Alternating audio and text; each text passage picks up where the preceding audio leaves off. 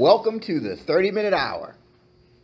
It's the weekly podcast where we discuss business, sports, politics, and whatever's on our mind. I'm your host, Eric Twiggs, your procrastination prevention partner. Joining me is Ted Fells. He's the business strategist extraordinaire and all around good guy. All right, all right. Good evening, everyone. All right. Any any updates to share? Anything oh about the Oh man, softball. I know that's what you wanted to know. Oh, so, yeah. so, so let me tell you. Last week, um, we found out that we're we made the playoffs, Eric. You made the playoffs. Eric, we made the playoffs. We were we were four and six. So our games last week that we were supposed to play, the team forfeited. That made us six and six, put us in third place. So we had a A win's a win. Uh, However you get there, right? Just win, baby. Hey, How- how- we'll, we'll take it, right? We'll, we'll take it. There you go. So the playoffs was yesterday, and the way it was set up was our first game was going to be at 6:30. If we win that game, then we go and we play another game. I think like at 8:30, uh, and that would be the championship. Now, if we lose the first game, we'd have to stay until like 9:30 to play some consolation game that means nothing, like a loser's game, right? Mm. That's that's what we were gonna have to right, do. right. So we came out there, man, and we played probably one of our best games of the season. Okay. Wanna know what happened? What happened? We lost. Ah, We lost, man. We lost by two runs. Painful. yeah, that's painful. Painful. And so the team we lost to ended up winning the championship. So we had to watch them win and then play a game after that, the, the loser's game. Uh huh. You had, to, had to play the consolation game. Right. Against Okay. the other team that lost. Yeah. You know what happened? Well, what happened? We lost again. So we had to wait till 9:30 wow. to lose again. Hmm. But it was a great season. We made the playoffs and you know had fun. So yeah, season's over. Well, that's good. I mean, I, I'm glad to see you went on a competitive run and Yeah. made it interesting. Absolutely, that's what we did. So, yeah, it's, not your everyday podcast. No. So, our other co-host, Britton Smith, he's the Renaissance man. He's the man who refuses to be pigeonholed, but right now he's not here. Sh- shocking. I know that's a surprise, isn't it? Yeah, it's uh, it's it's a surprise Yeah. So, so he he could join us at any moment. at any moment and chime in with something profound, Profound. and he'll be prepared for the conversation. True. That's very true. Very true. So we'll we'll listen out for him and hopefully he'll join us at some point. Absolutely. So you can join us on Facebook. You can join us on Instagram. You can join us on YouTube by typing in the 30 minute hour into the search engine. But just prepare yourself. Like we said, it's not your everyday podcast. And this week, I have something on my mind. You don't say. I know. It was, it's probably a good thing. Being that this is a podcast, we should Yeah. probably have things to talk about, That's right. things on your mind. That's a good thing about having your own podcast. you know what I mean? You just talk about what you want to talk about. Right. It's your show. right? So let's We do can talk it. about softball. That's it. We could also talk about making the jump to your next level. Okay. You got to make the jump to your next level. And I saw this study, right? A- And they studied these skydivers. There's like 22 of them. Mm-hmm. And, they put a heart rate monitor on them. They wanted to see when they would start feeling afraid when they were about to jump out of an airplane. At what point would they start feeling afraid? Mm. Right? I, would be. I'm, I'm afraid just thinking about the Yes. idea of You know, jumping out of an you know, you know, airplane. it's funny you said. I know, you know, a couple people I know like to celebrate their birthdays. They're like, you know what? We're gonna jump out of a plane. right. You know, you want to do it? You want to join us? No. I, I, I have No, no desire not doing to that. jump out of a perfectly Right. good airplane. No. Right. So. So they, they put this heart rate monitor on these skydivers, Uh-huh. and they wanted to measure it. You know, when did their heart rate go up? When when was it at its highest point? Here, here's what they found. They found that they were at the heart rate was at its highest point right before they were about to jump. But it actually went down when they were in the air. It's too late to worry then, I guess. Their heart rate went down when they were in the air. So, so what does that tell us? they were more afraid of what might happen Mm. than what did happen. Okay. Okay. They were more afraid of what might happen than what did happen. And, and when you think about business, Mm. you think about public. A lot of people are afraid of public speaking. Yeah. You, you're more afraid of what might happen than what actually does happen. I mean, you think like I, I know for myself, I, I can remember a time when uh, I was going through an orientation. I had to do a, a prepared speech. This is like one of the first times I had done something like this, and they said you have to do this 10 minute presentation the following day. I literally didn't sleep the night before. Mm. I was afraid about what might happen. Mm. And the next day it went fine. Everybody told me what a great job I did. But but here's here's the thing, and this is what's key for the listeners. This really ties into the guest we're going to bring on is that you have to get on the other side of your fear. Okay. Because to get to that next level, your next level resides on the other side of whatever you're afraid of. Hmm. That's a big time. Can you think of a time when you were afraid to have a conversation, afraid to go into a meeting, or feeling fearful, but that thing was necessary for you to do? Yeah, I think any time that I've ever had to do a presentation Mm-hmm. of any type, I think there's that type of a nervousness, Right. like right before, and like you're just kind of, you know, thinking it through. What's gonna happen? You got to make. Are you gonna remember everything that you want to talk about? Is it gonna go over well with the audience? And you know, and you just, you know, you're just sitting there, right? And you're just like waiting for that opportunity to go up there and and get started. And uh, and usually, you know, it's it it goes a lot better than uh, you know than you could have ever imagined. Another thing that I'm, I'm one thing that I'm, I'm really not that good at in, in business a lot of times we have to you know we prepare for these presentations and a lot of people would like to do like dry runs. Right. You get together, we're gonna go through this, we're gonna do this three or four times. Like I'm the worst at dry runs Hmm. because I just know that like I'm just like kind of like a gamer, man. Like I just gotta go in there and I just gotta just I just gotta do it, Right. right? Like I kind of know what I'm gonna talk about to some degree, but Right. I can't. Like if I if I went over it two three different times before, it's gonna be different every time in that time that I actually do it. Right. It's just gonna be it's gonna it's just gonna be totally different. So I almost feel like yeah, let's just kind of read through it. There's no need to be trying to do it because you know that energy when I get in and you know look at the room and just kind of get a feel for it and then I just kind of go. Right.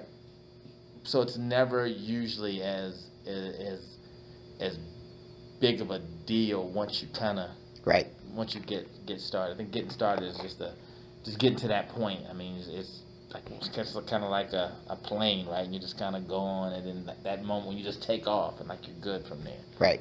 you know. So yeah, that's that's probably you know one of the I do you know you feel some anxiety, you know, leading up to it. Mm-hmm. Yeah. Yeah, but I, I've just learned over the years to just take that as a signal. When I feel that little feeling, Yeah. that, that that's a signal of something I have to do. Yeah. Because when you get on the other side, that that's when it's better. You know, it made me think of one other time though, Eric. So, as a kid, you know, I, I had an opportunity one time. I used to be in a choir at church, Uh-huh. and I had an opportunity to sing a solo. Oh a wow! kid. I know, right? Me, I had to sing a solo, and so we practiced and practiced and practiced, and and then that day, you know, and I was in children's choir. That day, this was my moment, Uh huh. and I was ready. And I got up there and I kind of froze up. And then, you know, person playing the piano and just, I guess she kind of knew that I kind of froze and then she kind of stopped and then started again. And so then I kind of picked it up from there. But like that right there was was something because you used to always being with a whole bunch of people, right? Just one time, like by myself, right? Right. Like you're not in the shower right now. Like you're here, everybody's looking at you. That was yeah. So I think I did pretty good, but I, don't think I was ever asked to ever do a solo. I don't ever like you know I'm like, hey, look at me, look at me, you know. They haven't so- asked you again. Yeah, that that was it. That was probably 30 years ago. Eric. But here's the thing: you- you're still here to talk about it, That's right? right. That's right. Right. That's You, right. you survived that thing. I survived it. yeah. Because it was like it was very quiet in that church, Eric. Like, like, like, like you could hear a pin drop. Like they were looking at it like, oh, who gave him Right. that kid an opportunity to sing a solo? Uh, Then then they all lie to you and say, "You did such a great, such a great job. You did such a great job. Can I try again? No, no." So But again, the key is you have to make the jump to the next level. yeah, And if you really want to, you almost have to make it the thing you're afraid of. That has to be part of your growth plan. mm. And, and just that's a sign of something you need to do oh yeah, if you want to grow, if you want to get better, if you want to get to that next level. That's that's something to consider. It's funny. This kind of leads to where we're going with this show. okay. So I, I joined Toastmasters, Mm. and I heard about this contest. It was called the World Championship of Public Speaking. Oh, that's serious. Yeah, it's serious. It's not a game. the world championship. The World Championship. It- It's bigger than your softball thing. No, Th- no, this that, is that sounds pretty big. The world champion. the World Championship, right? So I start competing. I, I start having some success, right? I s- I, Mhm. start winning at the early, the, the club level and the area Alright. level. Yeah, And I start telling people. I'm pretty good at this. I said, hey, you know, I, I start I start telling people, hey, I'm in this contest and this and that. I have a friend of mine. His name is Richard Morris, Uh huh. and he says, man, you got to talk to this guy. I know this guy. Yeah. He won the whole contest Yeah. the first time he tried. The first time? You the gotta- world championship? Yeah, you got to talk to this guy named Ed. And I'm like, Richard, man, Ed is not gonna want to talk to me. You know, he, he he's big time. No, Eric, you got to talk to him. Yeah. And he could, so I knew I was gonna see Richard again. Okay. So You better call Ed. I, I decided to call Ed, and I tell you what, it's one of the best phone calls I've made. Really? What, what he taught me, I still apply today Hmm. as I go about speaking. Okay. So, and we'll go ahead and introduce him, and we'll also get his take on overcoming your fears. This this is what he does. Okay. You know, Oh, he, the world champion. he's the world champion. So, so he's an award-winning international keynote speaker. He's a trainer. He's an author. Uh, he's known as the speaker who energizes, educates, and entertains. And to date, he's spoken in all in the 50 states and 25 countries and Wow. on five continents. wow.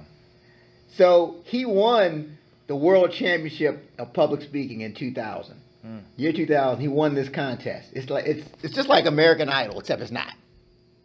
it's the, the Right. American Idol of public speaking. But no, it's, it's the American Idol of public speaking. Okay. So there's 352,000 members of Toastmasters. Yeah. He finished number one. He was in 2000. He's the world champion.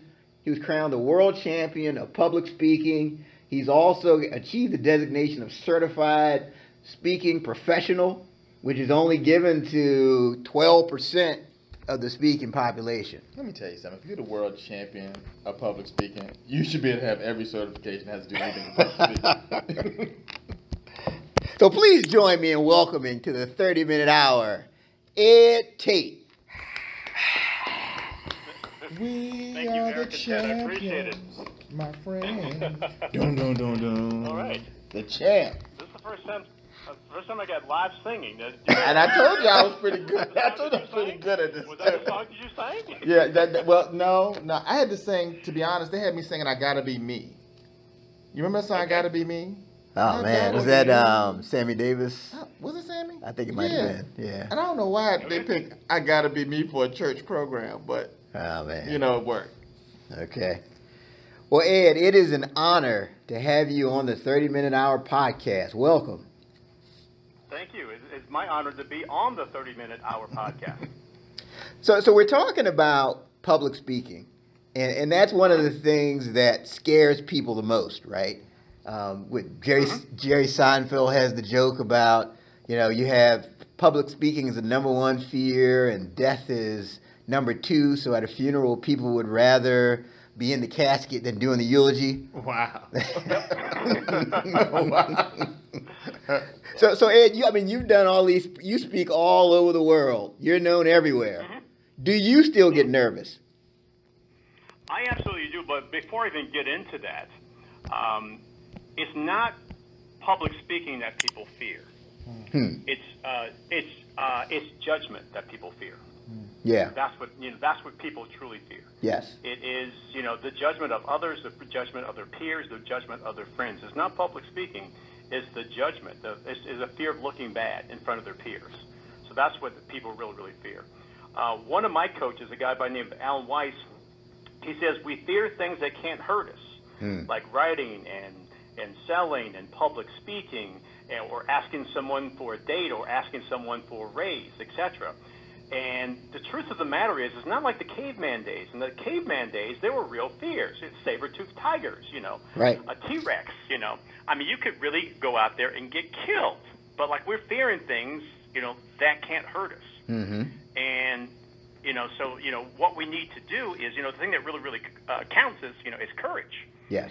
Now, you asked me the question: Is there's a couple things I do with regard to nervousness? Do I get nervous every single time? Hmm. And by the way, nervousness is a good thing. Yes.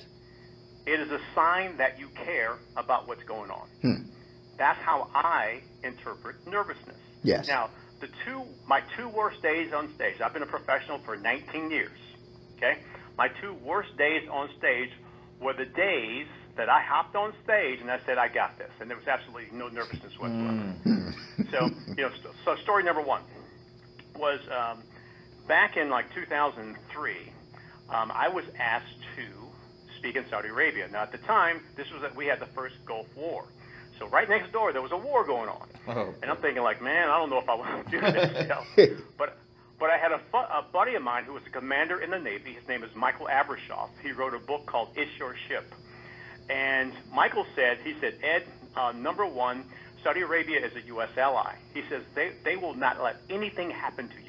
He says from the moment you land to the moment you leave, you will have like armed guards, and they'll treat you l- like a celebrity. And that part turned out to be very, very true. Hmm. So, and I, I did, I, and I worked really, really hard. You know, I, I, I said to myself, "Hum, how can I make my presentation relevant for this particular audience?" So I took out American idioms, etc., and I really customized it. As a matter of fact, uh, there was a Saudi newspaper, and it was written in English, and I actually incorporated some of the things I read in the article into my presentation. Fast forward three years later, they asked me to come back. So I'm about to come back. I, I have a presentation in Montreal. So I, I crushed it in Montreal. So I'm hmm. flying over the Atlantic Ocean. And in my mind, I've got the, pres- the audience from three years ago in my head, plus the audience from Montreal in my head.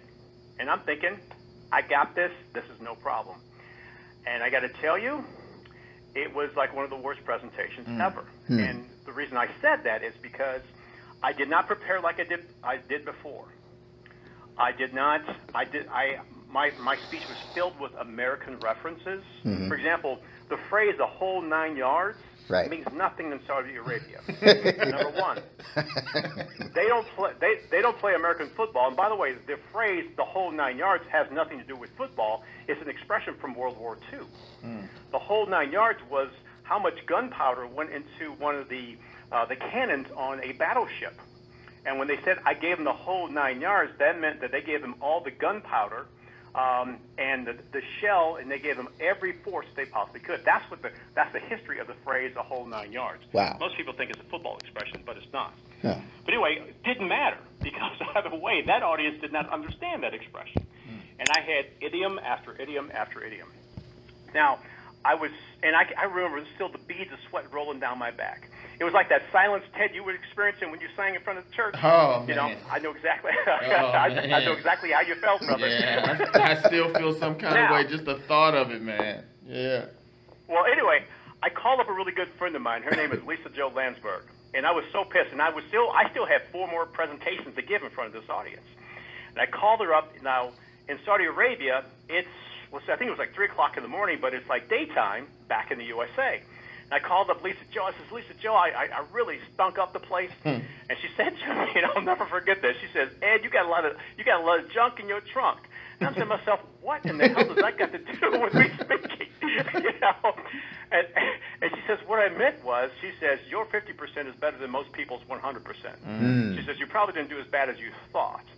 She says, now that you're aware of that, she says, what can you do to make it better? So I literally ripped apart all three of the other presentations I had, and I, I rewrote them that night. I stayed up all night, and I hmm. practiced and rehearsed, and I crushed it. And since then, I've been, I've been invited back three or four times. Hmm. Hmm. So, you know, I do remember those moments when I was not nervous. I was overconfident. I think it's worse to be overconfident than to be nervous. Nervousness is a sign that you care. So, here's something else to consider next time you're nervous in front of a presentation. And look, you know, this is a pop quiz. All right, so uh, so this is for you know for um, uh, for Eric and for Ted. Generally, now and we've been joined. I think we've been joined by Britton. Is that correct? Absolutely, I'm here. I'm here. Uh, everybody, keep your Okay. seats. The, the All right, Renaissance cool, cool. man has joined So- us. Okay, so we got Britton, we got we got Ted, we got Eric. Okay, pop quiz. Generally speaking, Uh, when is a presenter most nervous given a presentation? At the beginning, the middle, or the end? Generally speaking, which answer? I, I would say probably end. at the beginning. I would think. At the beginning. Generally Yeah. speaking, it's at the Nope. beginning. Generally speaking, at a presentation, when is the audience the most skeptical? At the beginning, the middle, or the end? Oh, definitely the beginning. Okay, so wouldn't you say that's a bad combination? Okay, so here's a couple things that you can do to overcome nervousness. Number one, memorize your beginning and your ending. hmm Memorize your opening lines, your opening remarks, whatever they may be. You don't have to memorize the entire presentation, but come out strong and end strong. Yes. There's something called primacy and recency. People have a tendency to remember the first thing you said and the last thing that you said. So make sure that those two pieces are sharp. Memorize the beginning and the middle. Okay? What I'll do is that'll give you confidence, and typically, generally speaking, people are the most nervous for the first 60 to 90 seconds, and then after that, you pick up your pace. You find you, you, you find your groove, and you can make it on from there. Okay? Uh, another thing you should do is look at nervousness as a gift. Again, it's a good sign that you care. Speaking of gifts, mentally, focus on, you know, forget yourself first. Focus on the gift, the content, or the information you're going to give the audience. You know, it's like a gift you're going to give them. If you're focused on the gift that you're going to give the audience, guess what? You're going to be less focused on yourself. The reason that you're nervous in the first place is you're too focused on yourself and you're too concerned about what other people think about you. Hmm. Okay? You can't control that. They're going to, you know, they're going to think what they think anyway. And by the way, it's none of your business. I'm sure you've heard the expression before. So focus on what you're going to give that audience, how their lives are going to be better after they heard your presentation. So those are some tips I have for dealing with nervousness. Yeah, that's excellent. So the the law of primacy and recency. People remember the Primacy and recency. right. People remember the first and the last things. So you really want to start Yep. strong and end strong. Uh, and then nervousness is a gift. Yeah, that that's And, powerful. and, and being overconfident, you know, that that'll that'll that'll catch up to you. That'll definitely catch up to you. And it's funny, Ed, to this day, like anytime I have a presentation, the part that I rehearse the most, even if it's something I've done before, is the beginning. And, and I think a lot of that came mm-hmm. from the things you and I used to talk about. And you used to You always, start off strong. right. Because here's here's what the audience is thinking. Dear God, please, you know, don't let this be a waste of my time. Mm. You know, I want you to think back in school to the, your worst professor. How long did that class last? Seemed like forever. The worst professor. Forever. It lasted forever. Right. And that's what everybody's thinking. Like, and they're they're, they're just praying. Even in church, they're saying like, "Oh, dear God, Lord, please don't let this be a bad sermon." You know, they are. Yeah. But if you start off strong and you have something of value right away, then they're going to say, "Okay, all right, this is good. I'm listening," and they're going to perk up and they're going to be with you. So that that those that first two minutes is so critical. And, and Ed, I'm, the last two minutes. I, Yeah. I'm sure you have people that saw you speak years ago and you opened with a story and, and they come back, hey, Ed, I remember that. And they probably can tell you details of that story that you opened with, right? Yep. There is a power in story. There's some research, and uh, the woman's name eludes me uh, right now. But uh, when you tell a story, first of all, stories are sticky. Mm-hmm. All right. So, like, given a choice between giving lecture and just flat out content and the story, always, always, always use the story and incorporate the message that you want inside the story. Mhm. Again, we are programmed from stories. For example, before we actually had words, this is how we transferred information uh, from from tribes and clans and things of this nature. Is it was through stories. So stories are sticky. They they they incorporate a lot um, a lot of things. Here's something else that goes on simultaneously, when you're telling your story, the audience is listening, but they're also remembering something that's similar that's happening to them. So simultaneously, there are two stories which are going on at the same time. Psychologists, psychologists have proven this. So when they're listening to your story and you have a similar circumstance, um, they're actually recalling things. And guess what? That's what actually draws you closer to the audience. Because they're saying to themselves, like, for example, if I tell a, you know, I, I have a newborn, all right, five months old. So when I tell audience, oh man, you know, you know, you know, forgive my, you know, my red eyes, you know, I, I got a newborn. Guess what? Everybody who's a parent knows ex- they're, they're going to laugh, they're going to chuckle, Mm-hmm. because they recall those days when their kids were being raised and they couldn't get any sleep, Right. almost automatically. Do you see how that works? Mm. So that's one one of the powers of stories. And you're right. I've had one time I was in, uh, I was on Broadway in New York. Okay, about to cross the street, catty corner uh, on Broadway. Some kids yelling at me, "Hey, Mr. Tate, Mr. Tate!" So I look across. I mean, it's you know, n- you know, New York City is like always crowded, and I see this one person waving. And I says, "All right, you know, who is that?" And, he's, and the guy said, "It's me." And it was somebody who I had trained at Johnson and Johnson. Hmm. And he and he looked at me and I taught him something like you know I says you know stories are sticky and I gave I gave him like some physical gestures as to how to remember this thing. I hadn't seen this kid in seven or eight years and he's literally teaching the lesson that I taught him almost seven years before that. Wow. That's the power of a story. Hmm. Stories are memorable. They're get between content and a story. I'm always going to tell a story. A hundred percent of my presentations begin with a story. There are absolutely no exceptions to that rule. Wow. That's, And then the other thing I'm going to do is here's the, I also tell different types of stories. So, for example, I just got a keynote address here. I, I live just outside of uh, Las Vegas. So I'm going to be speaking in front of a, a sales team on September 11th. And sales teams are historically tough audiences. First of all, these are it's almost 100% men. Uh, these are men in you know these are baby boomers, etc. They've they've seen it all, they've heard it all. Sales sales audiences by and large are tough. I already know I'm going to st- I'm going to start off. Um, and I got this from a, uh, the, the 1999 world champion of public speaking. His name is Craig Valentine, and he says begin with a a first, a flaw, or a frustration.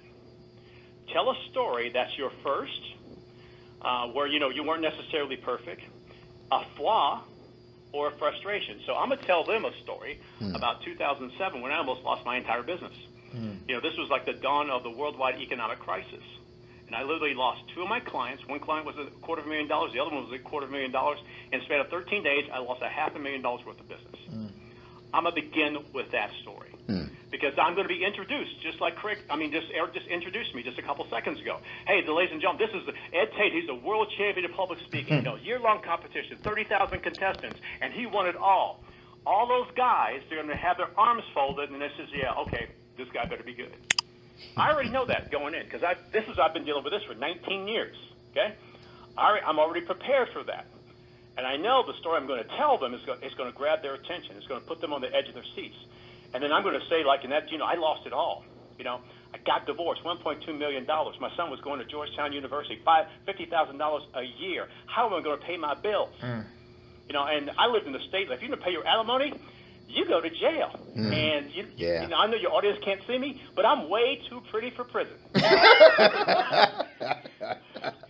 It would not end well for me. I mean, they would pass me around like a joint. It would not, it would not be a good thing. You know? At least you at least you I- know I- it. It's funny now, but it wasn't funny then. You know? Oh man. I was motivated. I was motivated. So anyway, a year later, in the worst economic times of our life, 2008, starting from scratch, I generated $290,000. And then the next question I'm going to ask these guys, these these know-it-alls, these people who've heard everything before, I said, what made the difference? What made the difference? And then, and then one of the things that's going to come out of this is I'm going to tell them, they say, hey, it's never the economy, it's always your economy. You know, so I said, stop paying attention to the news. There's always business out there. If I can find $290,000 in 2008, the Great Depression of our lifetimes, what's your excuse? Mm. Right. And that's one of the messages that the guy who hired me wants me to tell them. Make sense? No. Absolutely. Absolutely. So So, I just told I just told you a story, right? yes, All of you are going to remember this story. for sure, for sure. So let- let's step back a little bit, Ed. So were you just always a natural when it came to public speaking? Like, like at what point did you know, hey, I'm pretty good at this? Uh, actually, I never felt that way. Hmm.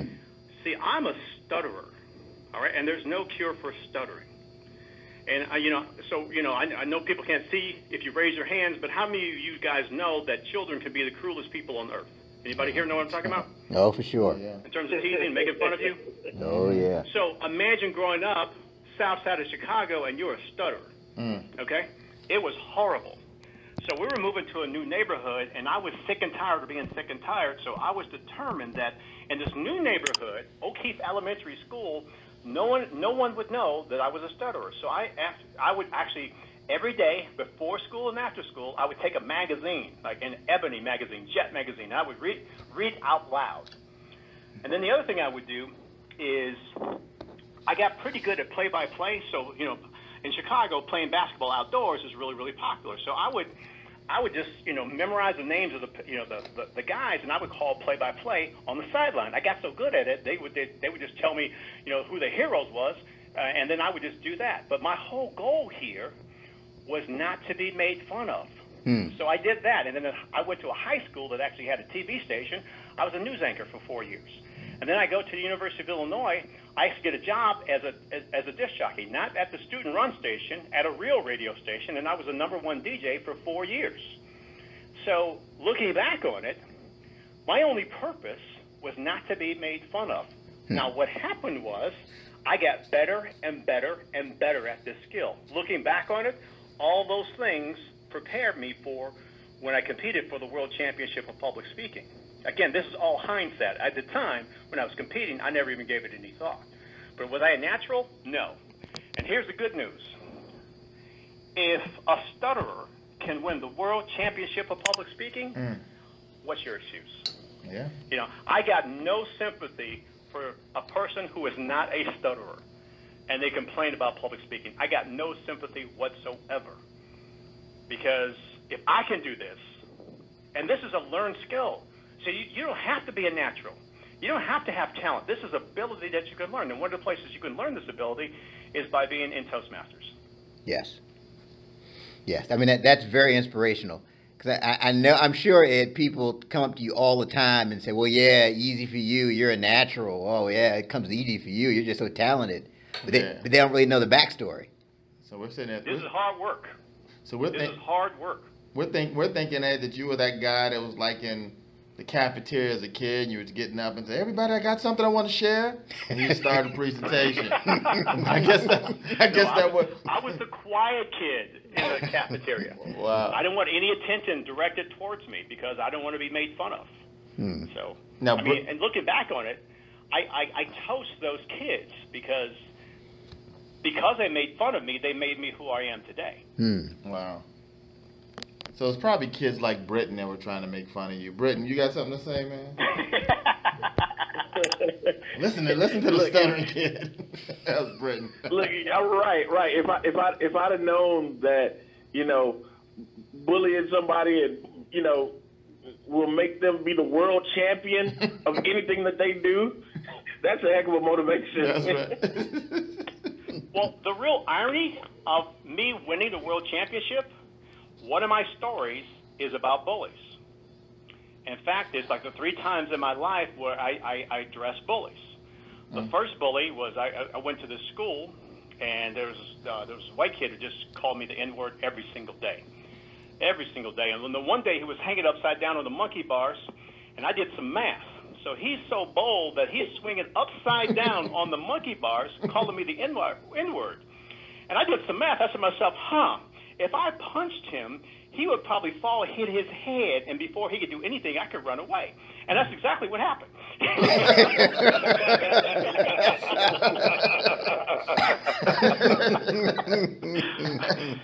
now, on top of that, on top of that, I got like I got grounded for a month, but no kid ever called me those names again. That's bully number one. Bully number two. I was in grade school, and we had this one guy who was in high school. I don't know what the hell he, you know, was hanging around kids who were in grade school, and you know we're playing football, and I, I you know, by this time I had like a little bit of, of a mouth on me, and he was always kind of like kind of intimidating us and threatening us. And I finally said like, I, you know, enough's enough. He's I'm gonna kick your behind. Now, I am wearing a football uniform. Okay, I have on a helmet. I have on pads. I have on cleats. I said to myself, damn, if I'm going to get a uh, fight with a guy who's bigger than me, today's the day. You know? we got into it. and this fool tried to hit he I mean I think he broke one of his knuckles, hit me with the on the helmet. You know. now, I, I won't say I won that fight, but again, my reputation grew in the neighborhood, you know. You addressed the, you addressed the bully. I addressed the bully. That's right. The third bully was when I was in college. Mhm. Now, I told you I was the number one DJ at this radio station. Mm. Um, I replaced this guy, so my ratings were so high. The guy who had been there before, he actually got fired. Mm. And I, you know, I didn't know this, you know. And this guy was, um, uh, he was about six foot three, 300 pounds, all muscle. Mm. I mean, this guy was, he was a freaking mountain. And uh, so he cornered me um, in the parking lot. And he said, like, you know, you you took my job from me, you know, and if you know what's best for you, you better quit. You better resign. And he says, I'm gonna give you a week to think about it. I'm thinking like, and I, I, I, I, was thinking about, like, you know, had he, if he wanted the decision right then and there, I would have gave it to him. but he gave me, but he gave me time to think about it. Right, right. Now, now at the time, he was a football player at the University of Illinois, Hmm. and I was a resident advisor. So even though we're working at this commercial station, we're both students. Mm. And I'm saying to myself, huh? If and one of the rules, you know, and this is for every university. If you ever strike an RA, guess what? That's grounds for immediate dismissal from the school. Right. Okay. So I says, okay, that's number one. Okay, uh, number two. So I called up the police and I says, okay, here's what's happening. I says, well, you know, we can't do anything until they actually hit you. I says, wait a minute, that's right. what about crime prevention? Have you heard of it? I'm trying not to get hit. Right, right, right. I'm trying to keep your statistics down, you know. and but then he's but they but they said like if he does hit you, then he says you know we'll come around and arrest him. I says all right. And then I called my family. I told my family what was going on. Well, we had an attorney, and and this guy was a, at the time an NFL prospect. Mm. So our attorney got on the phone. He says like you know we'll, we'll he says we will take all of his money. We'll take everything, you know. So if he hits you, you know. So anyway, so the day comes, and I got to tell you, I was so nervous. I couldn't stop shaking. I mm. mean, I was. I mean, I said to myself, man, this guy, he's going to freaking crush me. So I kept my hands behind me, you know, so he couldn't see that my hands were shaking. So he said, what's it going to be? I says, well, I says, before you do anything rash, and by the way, on top of everything else, now he's got a two by four in his hand. Here is a man, six foot three, six foot four, three hundred pounds, nothing but muscle, and he has a two by four in his hand. You know, He really wanted that job, man. I said, what is that for? Hmm. Did you not see that you are significantly bigger than me? Okay. Yeah. Anyway, I said, I said before you do anything rash, I said there's a couple things you should know. I said number one, you know we both go to the University of Illinois. I says you're a football player and I'm a resident advisor, and striking me is immediate grounds from uh, dismissal from the school. You could say goodbye to your education. I said I called up the police and I've let them know what's going on, and if you if you do hit me, they will arrest you. And guess what? You can say goodbye to your wife and your newborn daughter. I says, and the other thing is, uh, you know, we've retained an attorney. Uh, we know that you are possible first round NFL draft. You could say goodbye to your signing bonus. Cause, and by the way, I love your Camaro. And I says, now, do what you want to do, you know. And then I was, I was, I, said, I, I, I ain't gonna lie to you. I was praying, Lord, please don't hit me, don't hit me, don't hit me, don't hit me. And the guy just walked away. And the lesson was this, you know, I used my mind. Hmm. I used my mind to think myself out of this problem. And your mind is the greatest weapon that you have. And that's the whole lesson of that of that story. Because I didn't know another person who was even close to this guy. Even if I had two or three friends, I think he still could kick our ass because, you know, he was that big. And so violence was not an option. And and the other uh, thing that was not an option was me quitting because he intimidated me. I would never, I couldn't, I couldn't look myself in the mirror if I quit. I says, well, I'd rather get beat up, you know, and beat down as opposed to quitting. So to me, quitting wasn't an option either.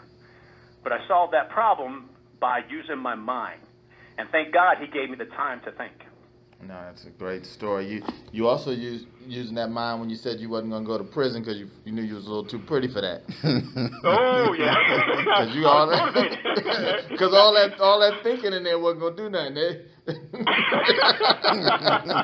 I got to There's some money out here someplace, you know. That's right. This- Now there's a there's an advantage of growing up on the south side of Chicago because I grew up with hustlers. yeah. And I said to myself, okay, uh, man, the hustlers make money every day. Why can't I? You know, Right, this ain't right. nothing. You know, so shoot. So I, I just, I just did it. I just used the hustler's mindset and applied that towards the corporate world.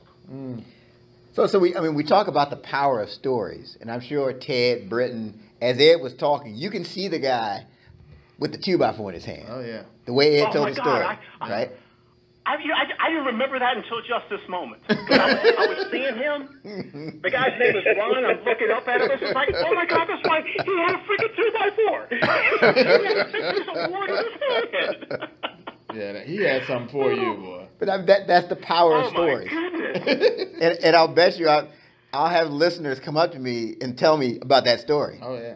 Uh, but that's a, it's, it's just so memorable the way Ed uh, just told that story. So we've got Ed Tate. He's the 2000 world champion of public speaking. So let- let's talk about that. So you were one of the very few in the history of Toastmasters to win the world championship on your first attempt.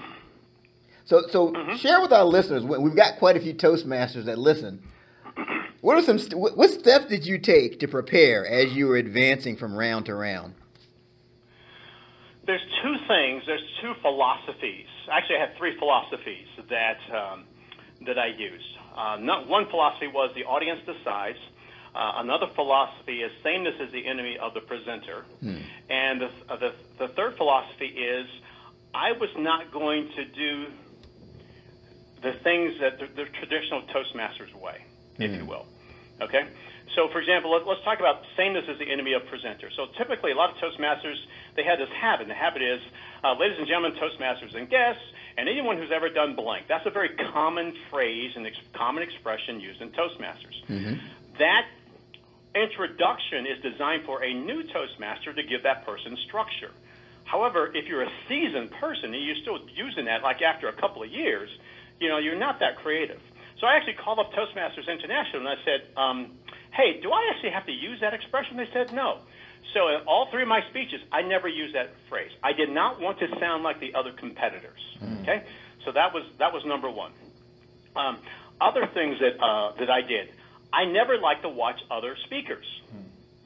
So I said, "Hey, do I have to be in the room?" They said, "No, you just have to like when it's your turn, you just have to be ready." I said, "Okay, cool." So I never watched other speakers. I said to myself, "This time is more valuable for me to actually practice and rehearse."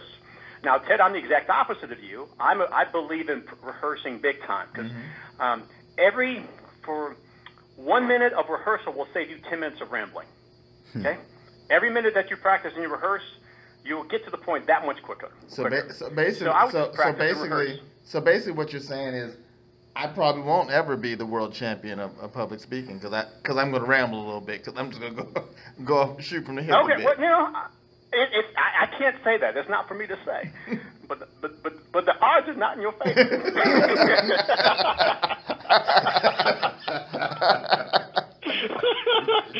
there will be some rambling. Just- There'll be there'll be some rambling for sure.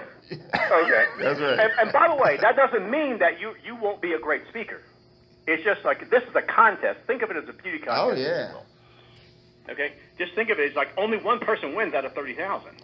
So the, the odds the odds literally are not in your favor. No. Okay. So the other thing is so neither, that's neither with the beauty contest. Neither with the beauty contest, Ted.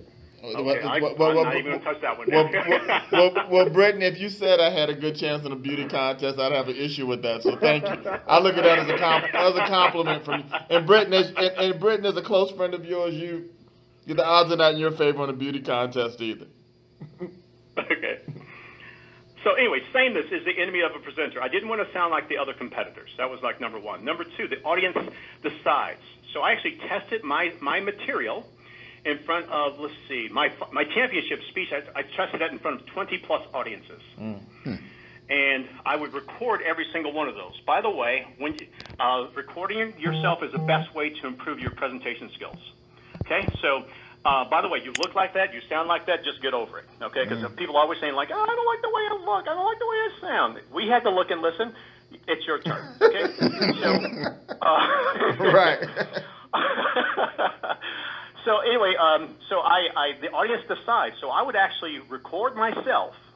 I would also have it transcribed. So I would I would watch the video and see what worked.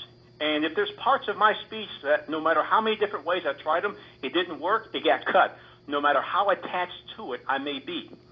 So the audience decides. But so by the time I got on that stage, between, like in what is it, 2,500 people, I knew every word, every syllable, every comma, every explanation point, every line. I knew every line would work because it had been tested in front of 20 different audiences. Hmm.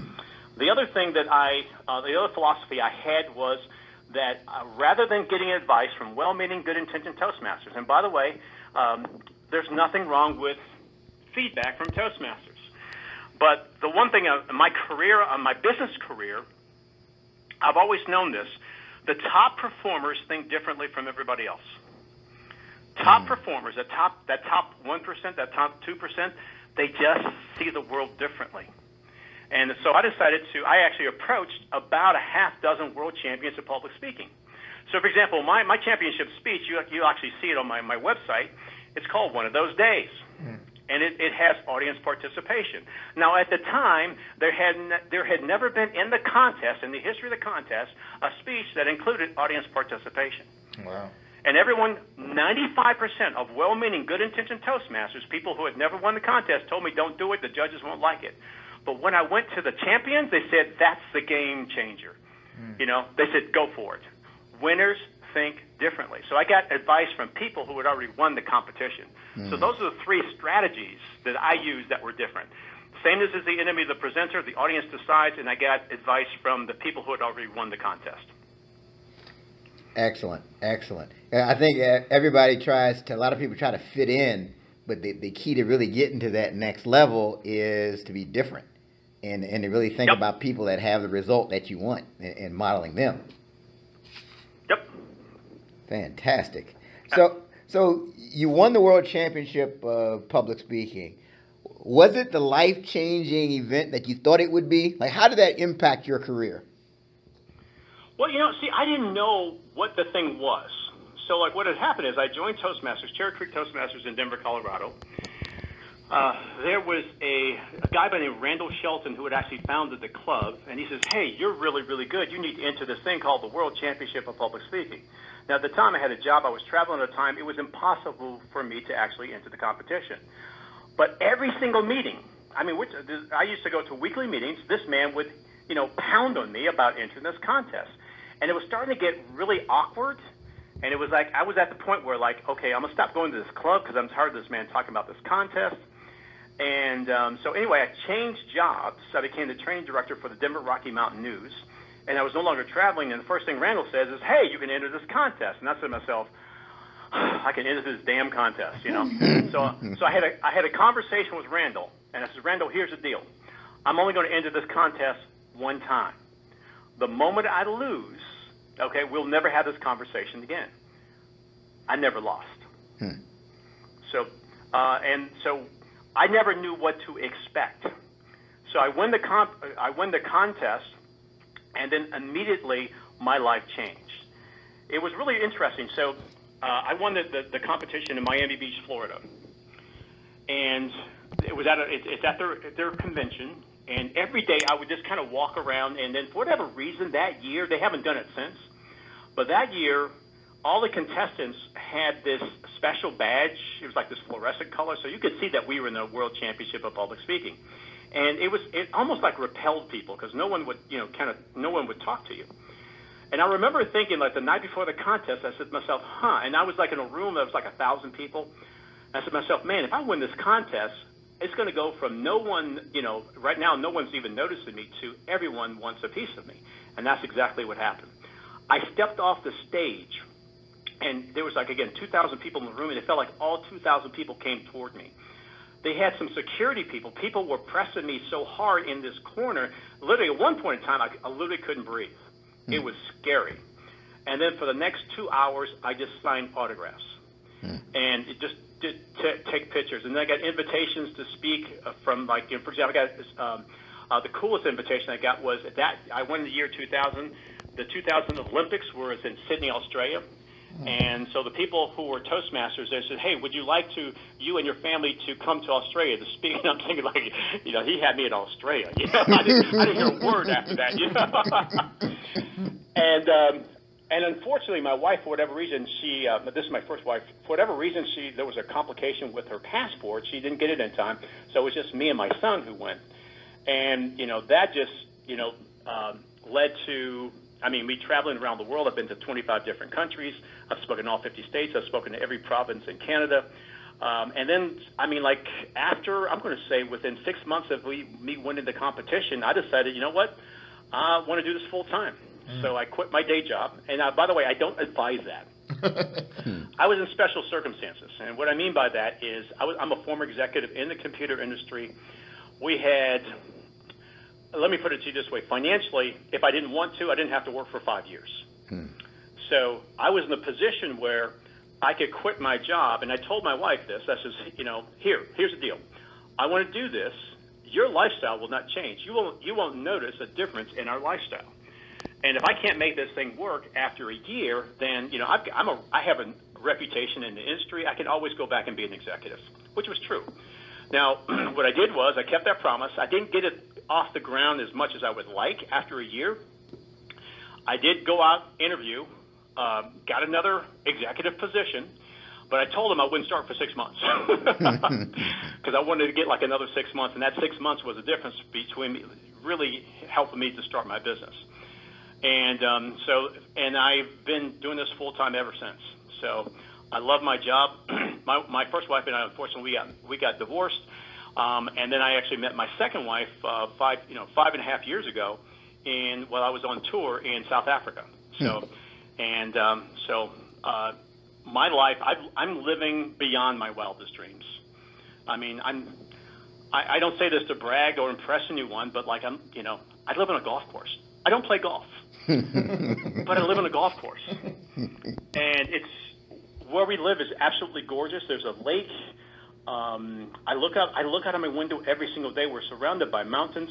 It is complete and absolute beauty. And again, I'm not just. I'm not trying to brag, or you know, and try to impress anybody. But every morning I wake up and I'm living the life that I love. And you know, I've got I've got this beautiful woman. I've got this beautiful child. I got you know the the relationship of my life. Um, again, like I said, Eric, to answer the question, the, the short version, I'm living way beyond my wildest dreams. Wow, That's great. that is excellent. So, talk to our listeners about this, the, all this, the different services that you offer through your company. Obviously, you, you go out and you speak for uh, associations and corporations. What, what other services do you offer? Okay. Well, uh, like you said, like I, I help on- enterprises and entrepreneurs win high stakes business presentations. That is like if you got a presentation that's online. You, like for example, this, this group that hired me in uh, for you know here in Las Vegas, you know they you know their business is down by five percent. So they want me to teach them some of my techniques, the things I use that makes a difference in terms of closing business. My close ratio is in, in excess of 86%. So, you know, I have a very, very high close ratio, and I teach organizations how to close that business. So, I um, other products and services. Well, Eric, as you've already talked about this, okay, you're you're one of my former coaching clients. So about, um, and actually, I'm kind of cutting down on this, but about 20% of my business is coaching people. So. Uh, whether I advertise it or not, by the way, there is no advertising on my website for Toastmasters coaching for the World Championship of Public Speaking. There's zero. However, since I won the World Championship of Public Speaking, every year, whether I want to or not, people contact me. and a couple of years ago, three years ago, I coached a kid. His name is Darren Tay. He became the 2016 World Champion of Public Speaking, and guess what? It, it went crazy. It went absolutely crazy. So after he won, so I've got this reputation for you know helping you win, but that's just you know Toastmasters is like a fraction of my business. It's like one to two to three percent of my business. Uh, I, I coach executives on how to breathe life into their business presentations, and th- that is the lion's share of my coaching uh, business, if you will. So if you need help, you know, if, if you've got like again, you've got a high stakes business presentation coming up, or if you need to breathe life into your business presentations, I'm your guy. All right. Wow. Excellent. And so, what's the best? What's the best way for people to get in contact with you? Okay, that's easy. Um, uh, my name is EdTate, E D T A T E, um, dot com. That's my website. Uh, I can be reached at info at edtate.com. And uh, again, go to my website. Um, I'm also on YouTube. I'm also on uh, LinkedIn, uh, Facebook. I'm really, really slow on Facebook, and there's a reason for that. Now, number one, I get so many re- um, Facebook requests after I speak. So Hmm. my staff actually handles my, my social media on Facebook.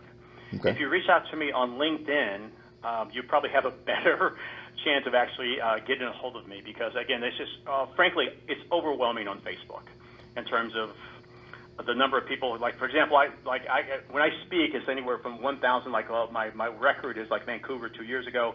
I spoke in front of 12,000 people. Hmm. Uh, I'm still trying to respond to those Hmm. people from that presentation. It's, Wow. it's kind of crazy. Yeah. Wow. Okay, Britton, um, you have a question? You want to chime in? So, Ed, the uh, you know, I, I come from a, um, a a political background, working with politicians, and uh, and I know you know as we're watching the campaign season ramp up, we're seeing things like the debate. Uh, how would you would you just briefly talk about how hard it is to um, express yourself and you know get across an idea of why you should be chosen for something in like a minute and thirty seconds. you know what I mean? You know that, Mhm. that, that short window of time you have to really sell yourself. How difficult is that for for for people to get engaged with? Um, so it is extremely difficult. So, but one of the things I teach in my courses is we teach something called a verbal business card and a one-minute pitch. A verbal business card is 10 words or less, or 10 seconds or less of what you do. So, for example, like one of my one of my verbal business cards. So, for example, if I was speaking in front of a room full of executives, okay, and so what I would do is I would say, you know, hey Ed, what do you do? I help executives breathe life into their business presentations. That's my that's my 10 seconds. That's my verbal business card. Hi. In Welcome. verbal business cards. Awesome. That's a great thing. Okay. Um, but the people who are interested, they'll say, "Well, tell me more about that." Okay, and those are the people I'm going to have conversation. The purpose of the verbal business card is not to sell anybody on anything; it's to start a conversation. Then you have something called a one-minute pitch, and a one-minute pitch goes like this. So you're asked a question. So if, if it's a politician, um, they're asked a question. What I would do, as opposed to jumping into the question, I would pause for three seconds.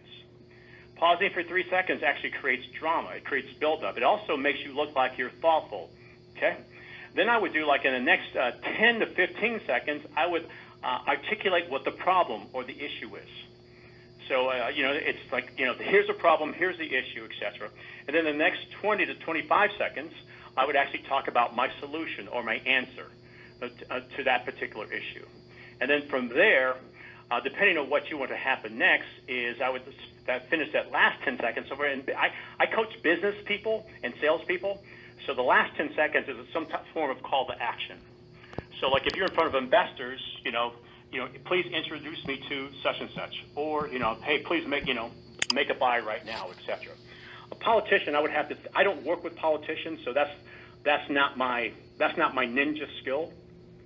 But that I would use that template, and they would probably that, that last 10 seconds I would probably leave that up to them. But you're right, it is difficult, but it can be done. And if you take the time to think it through, guess what? You come across as more, you come across as better and sharper and more thoughtful than the person who rambles.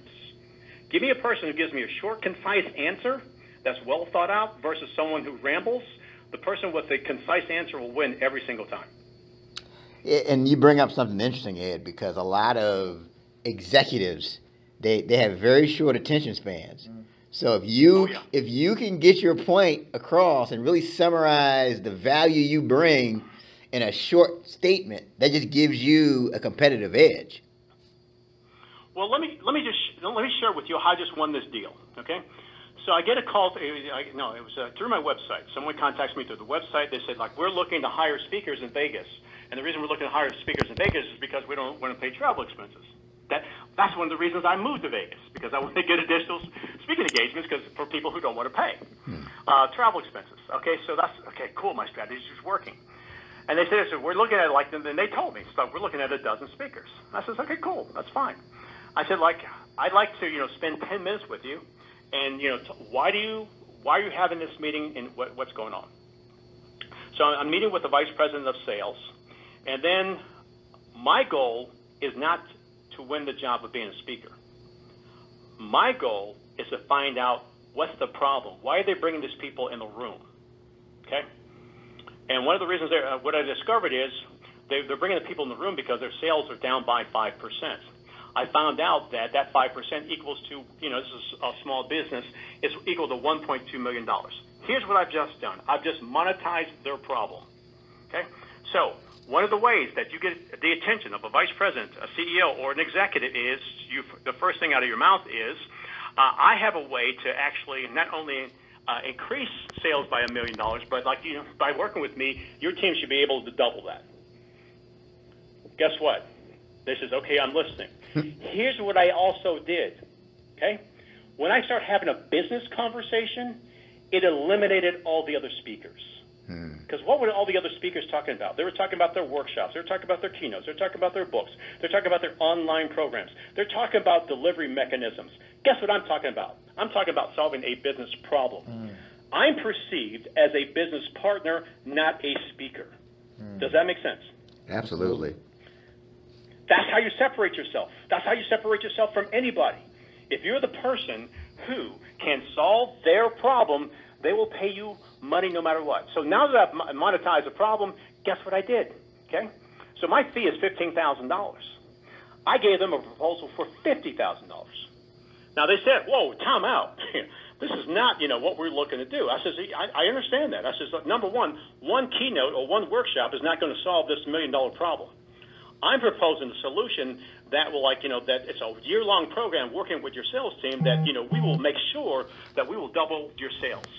We'll get the five percent that you lost, plus we'll, you know, add another five percent on top of that.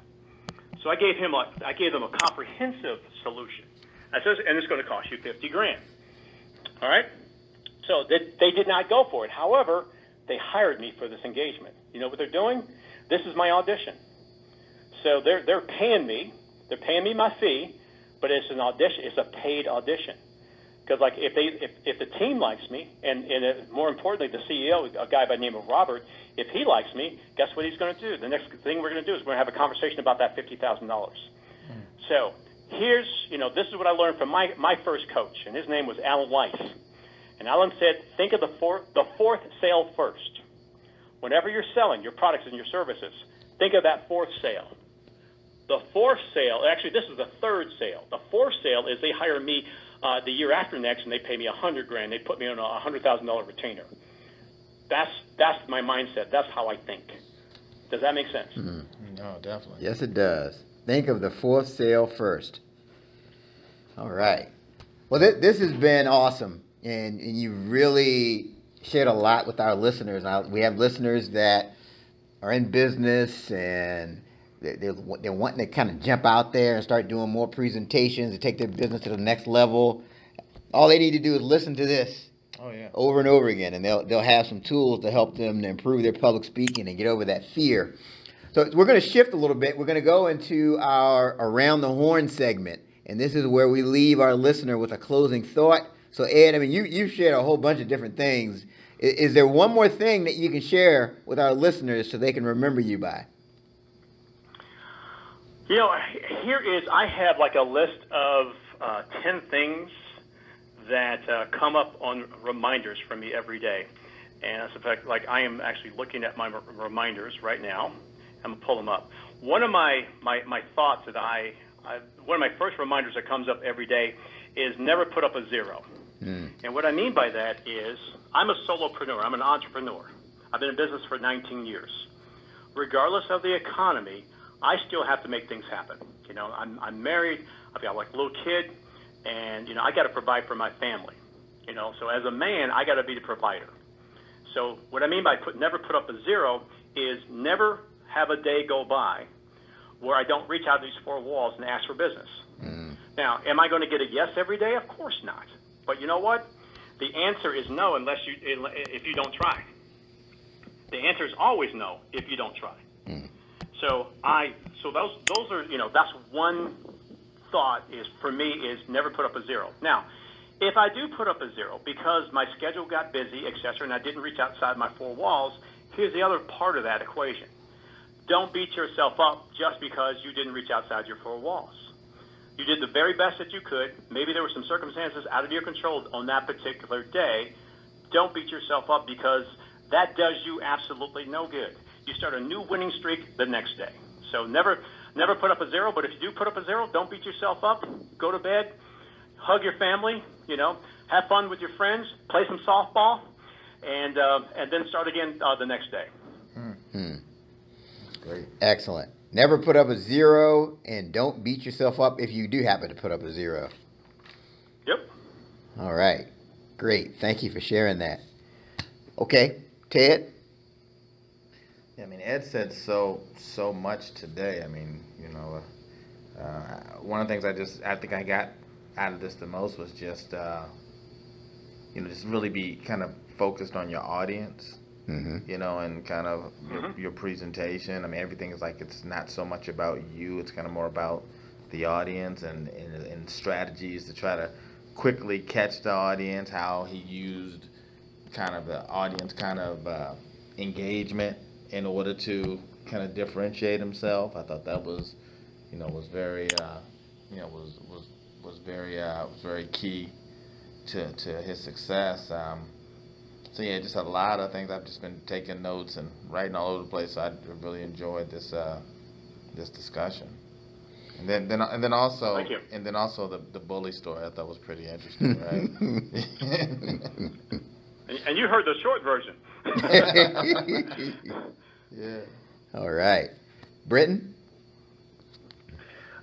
Um, let me let me just plug this in, uh, Eric. Uh, the 30 minute hour does not condone nor advocate uh, any uh, bullying or violence among teens. So There you go. let me just plug that plug that in there. um, one thing that I wanted to, to talk about, and everything Ed said was uh, was was pretty spot on. Was pretty was pretty great for our listeners. Um, another thing I was reading an article about um, Gloria Vanderbilt, uh, Hmm. Anderson Cooper's mom, and who, who recently passed away, and they called her the ultimate master of reinvention. Um, in the late 1960s, um, Life magazine uh, actually called her, and here's here's here's my here's my little plug to to that. Uh, Life magazine called her a feminine version of a Renaissance man Mm. And it, it, it, it called her like basically the original celebrity influencer uh, because she was bold enough to think outside the box uh, that people would actually wear her name on their backside. And then of course she would sell them clothes. Um, and so the idea of constantly reinventing herself uh, making herself the commodity. And that coupled with everything that ed said i think would we would see our listeners become bold enough to step outside the comfort zone uh, and continue to reinvent themselves. Uh, and who knows, we may have so many more Renaissance men and women to join our show. wow. That's pretty good, Britton. Mm-hmm. He, he's the Renaissance man. I Told you even if he's late. I said, I'm tell telling you. come on, but he got something to say. That's right. That was great. Yeah, thanks That was for- great. That was great. Thanks for sharing that. So, my, around the horn piece, Ed said a lot of great things. One of the things that I hit on where he said nervousness is a gift. Mm. And a lot of times we, we look at people and think, oh well, obviously they don't get nervous. And I remember I was um, I was on a program speaking at this event, and there's a, another pastor who's on the program with me, Oh boy. and she, you know, she's polished, great speaker, and her and I are talking backstage. And she says, you know what? I am really nervous. wow. I was shocked. Wow. And she preaches to her congregation every Sunday, but it just shows you that if you feel if you've ever felt nervous, you're not alone. Hmm. You know, you you just have to embrace that. But the difference is she went out there and did it. And, and that's the key. You just have to do it scared. Yeah. Yeah. Mhm. You know, if, if Ed Tate gets nervous, Yeah. That, that that shows you. I mean, nervousness is a gift. We have to embrace it. It, it shows that you care about the moment Absolutely. hmm and, and that you really you you want to do your best. But it, it's okay to be nervous. You can't let nervousness stop you. So I got one quick question, Ed. So so once you you won Mhm. once you won the championship, right? I mean, Mhm. did, did they give you like a belt, like you were like it was like the world? like, I mean, I mean, The I mean, what, champ is here. that's right, that's right. They're probably your fans are, oh, with him, he, he's never gonna shut up now. He's the world champion of public speaking. you, you know who I am, Okay, don't so you? know who one I am. Yeah. I'm the world. I'm the world champ. You know I got something to say. You, Oh man, I, I got a, You- you I got a quick belt. You see story. I got, I got a quick story for you. So what they give you is a Lucite trophy, no money. Okay, you just get this Lucite trophy. Okay. Anyway, this this trophy is so freaking big, you can't pack it in your luggage, so you have to you have to carry it with you. Yeah. So anyway, so I'm leaving. Let's say I won in Miami Beach, Florida, and uh, there was a uh, Miami Heat basketball player who was at the airport. Mm. So he's actually in in the, uh, the, the like a, a couple like concourse, not a concourse over, a couple gates over from where I am. And so I walk in, I got my trophy, and there's a bunch of Toastmasters who had flew in from around the world to see this. So all of a sudden, people see me with my trophy, and all of a sudden, dozens upon dozens of people start to circle me and start asking me for, for autographs. So here's this basketball player looking at me. He's like, "Who in the hell's that?" And, and the people who were getting autographs from him, all of a sudden, like they looked at him, it's just like, "Okay, we're going over here." That's the champ, Hercules, Oh. Hercules, the champ. That's the champ. That's the champ. That's the champ. Oh, man. boy. That was too funny. Oh man. But but you get you get this you get a Lucite trophy. That's that's basically it. And um, however, you do have the this honor, this this title that you know follows you for the rest of your life. It's a blessing and a curse. Yeah. And what I mean by that is, I can never have a bad day on stage. Mm. So when you're introduced as a world champion of public speaking, guess what? Expectations are automatically raised. Yeah. I would love to be. I would love for someone not to introduce me as a world champion of public speaking, and for them to have zero to you know no expectations, and for me to blow them away. Yeah. But you know what? It is what it is, and I know that going in mentally. So my my mindset is, I got to blow this audience away every single time.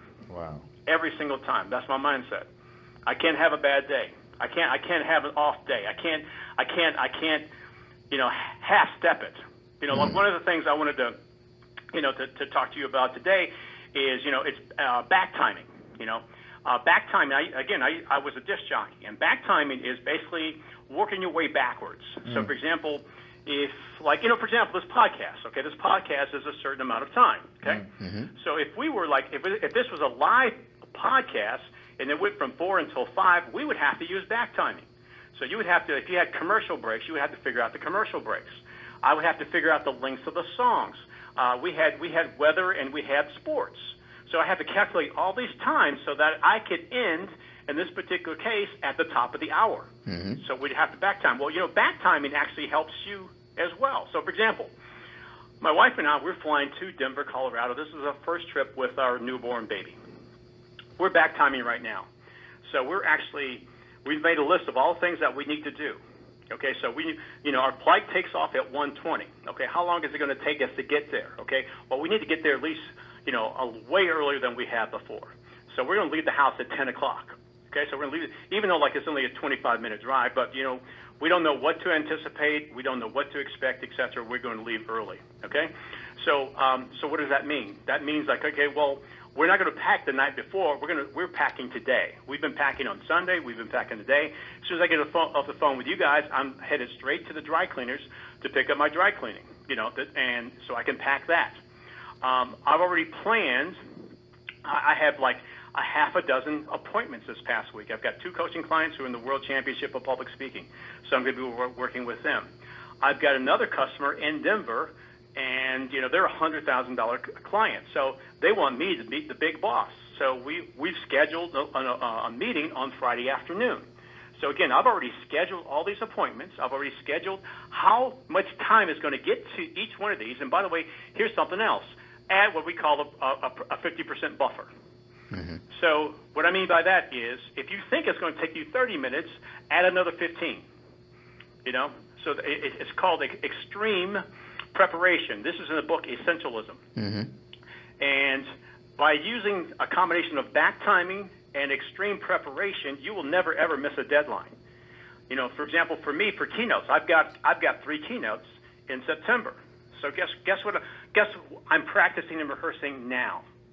Okay, I'm practicing and rehearsing now. So by the time I actually make it to, I do this presentation on the 11th, or when I fly down to Atlanta to do that presentation, or when I fly down to Dallas to do that particular presentation, I'm going to be I'm going to get a good night's sleep because guess what? All the work has already been done. I'm not going to be practicing the night before. I'm going to be relaxing the night before. If there's any type of social function which is going on the night before, I'll be completely present. I'm going to be socializing because I've already put my work in. By, again, back timing, working in reverse, and adding, again, a 50% buffer using the concept of extreme preparation.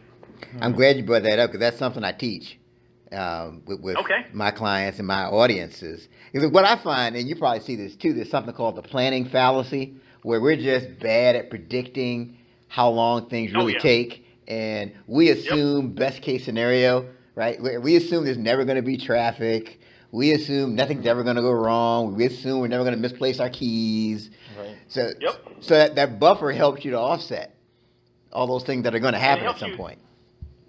Well, you know, for example, like we, uh, my wife and I, we had a pediatrician's uh, appointment. Just this just happened last week. I says, "Hun, you know, we're gonna, you know, extreme preparation." She says, "Well, we don't need to get there, hun. Extreme preparation." So, as it turns out, our doctor has three different locations, and for whatever reason, when we called to set the appointment, they actually scheduled us at the wrong location.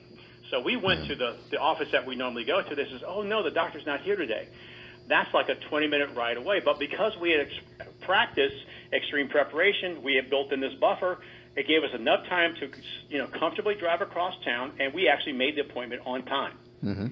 And then, and we didn't, you know, we weren't yelling at each other, we weren't screaming at each other, we weren't blaming each other.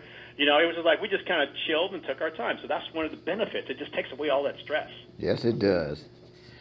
All right. Well, well, Ed, I'm so glad you brought that up because Ted and Britton get mad at me when I bring up my procrastination principles here on the 30 minute hour. Oh.